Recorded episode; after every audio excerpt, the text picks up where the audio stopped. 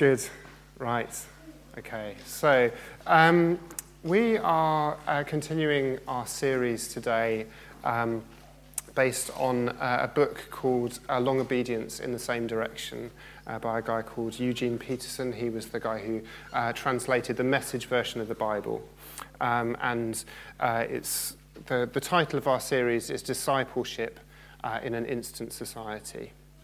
Uh, and we're working our way uh, through uh, the Psalms, uh, particularly the Psalms of Ascent. Uh, so that starts at Psalm 120. We're doing Psalm uh, 121 today. And it's about dealing with real life um, as it comes at you.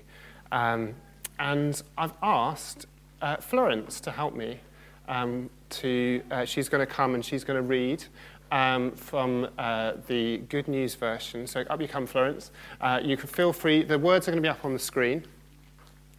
Uh, feel free to uh, follow along on those words or on your own uh, Bible app on your phone or a real Bible if you bought one.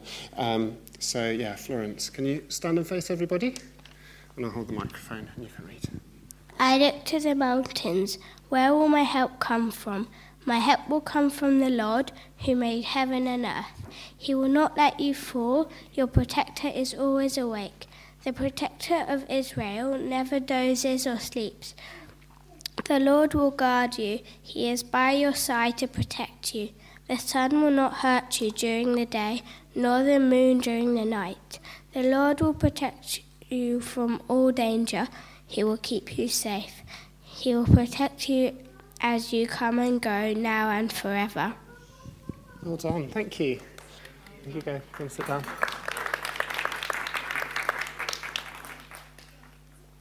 Okay, so um, I'm going to be using that mic a bit more later on. Uh, we've got some other points where I'm going to need some help from the kids. Um, so, yeah, uh, last week we talked about um, Psalm 120. Andy t- uh, spoke about that. Um, it's a psalm about uh, feeling like you're surrounded by lies. Uh, and this week, uh, this psalm is about telling yourself uh, what's true. Um, and how do you do that? Um, so when uh, Florence read that last night, um, I showed her it and I said, Do you want to read this at church tomorrow? And she said, Yes, I do. Um, and the first thing that she said to me after she read it was, I don't understand what, is, what are the mountains to do with all the rest of it? Like the mountains bits there, and then there's all the rest of it, and they don't seem to link up. So, the piece of information that is missing that makes them link up is a little bit of understanding of what was going on in the days that this psalm was written. So, in the days that this psalm was written, what would happen uh, at the mountains, people would go to the mountains in ancient Israel and uh, they would go there to make sacrifices uh, to gods that weren't the true God. Uh, they would be going there to try and uh, get these uh, false gods to help them. so the idea is you make a sacrifice, I, I give you this, whatever it is, and then I want you you, God, whatever you're called, uh, to give me something in return.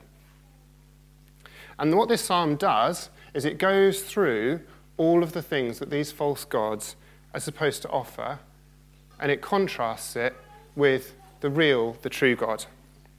So I said I'm going to need some help from the kids, and I've got uh, four bits of paper here. And it doesn't have to just be four kids that help me. You can, uh, can have as many, as many as want to do this. There's more paper at the back. Um, but uh, I need somebody to draw me a bed. Is anyone, anyone up for drawing a bed? Isla, come up and get your piece of paper for a bed. I need somebody to draw who's good at drawing this, a sun. Florence, do you want to do a sun?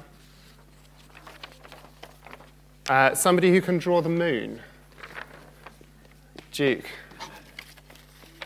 Uh, okay. um, and somebody who can draw me the way that they normally get around. So maybe you normally go places in your car, so you could draw a car.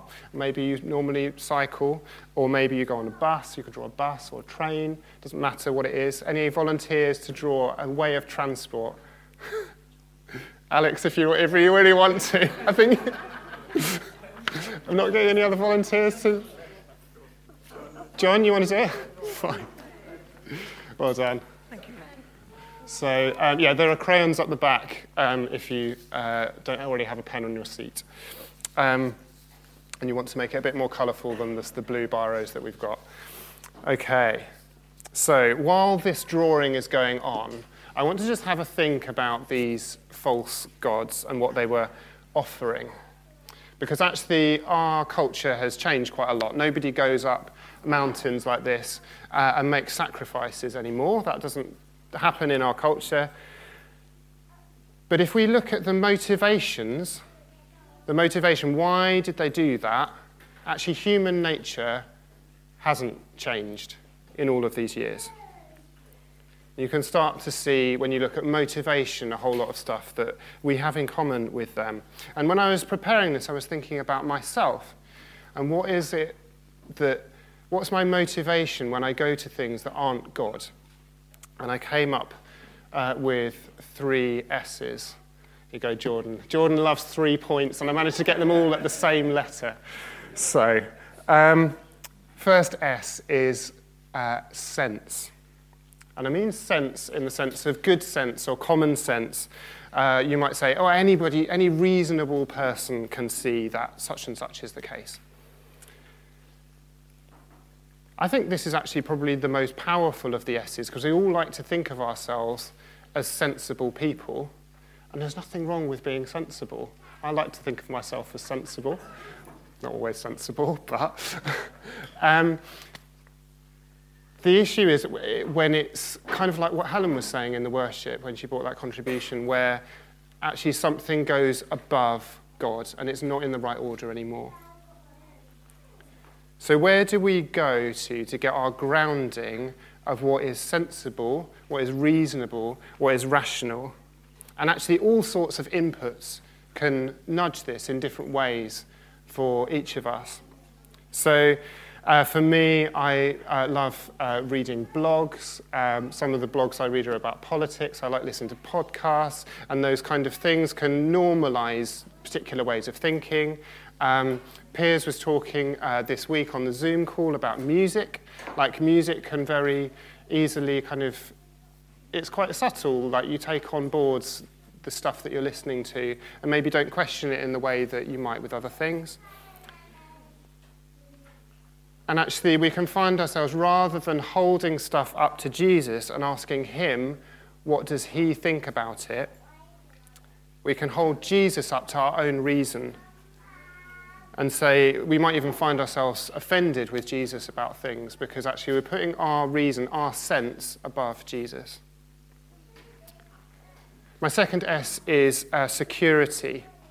So uh, these guys going up these mountains, uh, they would want things to make them feel safe.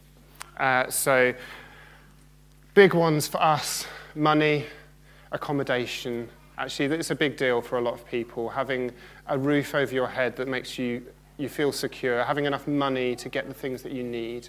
God knows that we need those things. But if we put those things above God, then it can start to, things can start, start to get a bit, bit off kilter.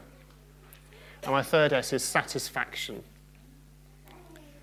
If you look out there, there are no shortage of self help gurus or so called gurus uh, telling you how to be satisfied in life. Uh, to, if you do this thing, if you think in this way, um, you can have titles on uh, things on social media, how to be the person you've always wanted to be even if you don't go looking for these kind of things, you can f- find yourself finding satisfaction in things other than God. I love a job well done. Um, I love making good use of my time and feeling like I've been really efficient with my time. I get to the end of the day and I'm like, yes, I nailed it. I didn't waste a second today. I just went doon, doon, doon, and look at this to do list that I've got ticked off. And that's fine. But actually, if you put that above God's, it's not good and you're going to exhaust yourself and wear yourself out. And Helen is looking incredulously at me, as if she'd never heard that ever before. so, I hope you've got your drawings done. we're going to find out now what does the Bible say about uh, the true God. So I think Isla, did you have the first one? You had a bed.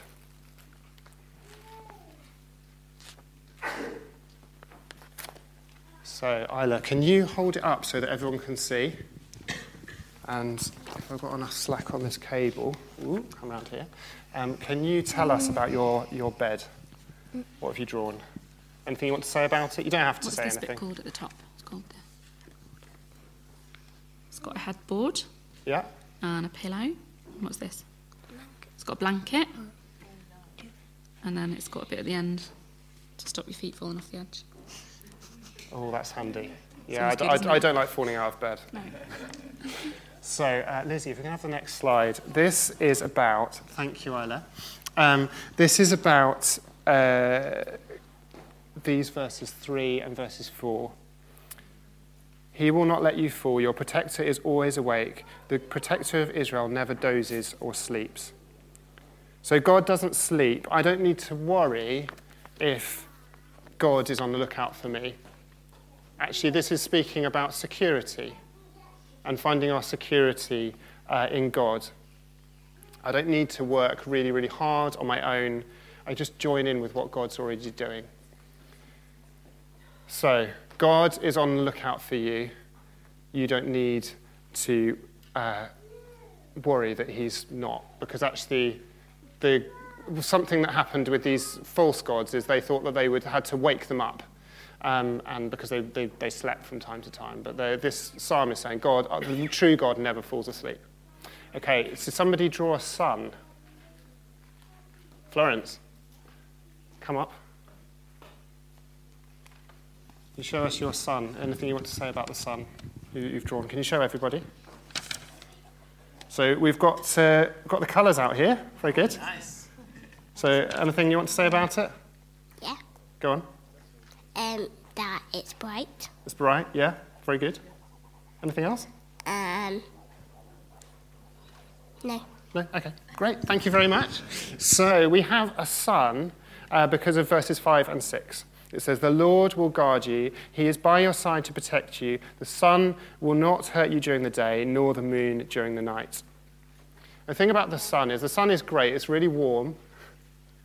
I'm seeing some great industry going on for this moon, ready for a minute's time. Okay. Um, so, but the thing is that the, the sun is great, it keeps us warm, but too much of the sun affects our bodies. Uh, we burn in the sun, we get sunstroke if we get too much of the sun. What this is about is God saying He cares about our bodies. He knows what we need to carry on moving, and He will take care of us. He knows what we need to find satisfaction in life. And He will not let anything get in the way of that if we put Him first. The moon. Who had the moon? Ah, Duke. Excellent. Okay, can you show everybody your moon? Is there anything about the moon you want to tell us? The moon um, reflects from the sun to, um, so there's um, light um, in the earth. Okay, yeah, and you've got some Stars some lovely around. stars around it as well, and some craters there. Fantastic moon. Thank you very much. Okay, so this one's a bit more tricky to understand, uh, but um, in reading uh, Eugene Peterson, Peterson's book, he helped me out with this a lot. Um, people used to think about the moon. If you, you can get sunstroke, which is going to make you your bo- affect your body, but you can also, they, they believed you could get moonstroke. Moonstroke is not a word, but this, this is affecting your, your mind. It's where we get the, um, the, the word lunacy. So lunar is to do with the moon, lunacy to do with being mad. So they linked up those two concepts. Um, and God cares about our minds. And that's tying in with the sense, the, the, the first S that I was talking about. Okay, and uh, who had the, the last one? Was that, was that you, John? Excellent. Do you, do you want to do you want to hold up your, your picture? Oh, okay. Well, I'm sure it's, I'm sure it's good enough uh, to, for the purposes here. You'll be better than me. What have you got? Um, guess what bus it is? Oh, your favourite bus, John. The 724. And where does the 724 go? Sorry? Got it in one. Where does the 724 take you, John? Okay. These, these are people on the chairs, they're sitting down. Excellent. Moving along, but I'm not, I'm not a very good drawer. Okay, no, that's great. Thank you very much.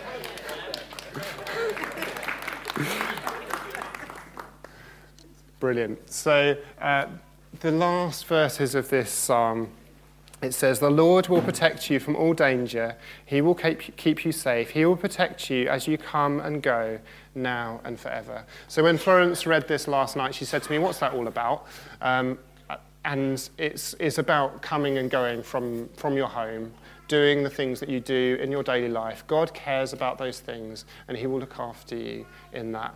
Uh, and Edith and I have a testimony about that. Um, last time I wore shorts, stood at the front here, it was last September, and I had some pretty bashed up knees.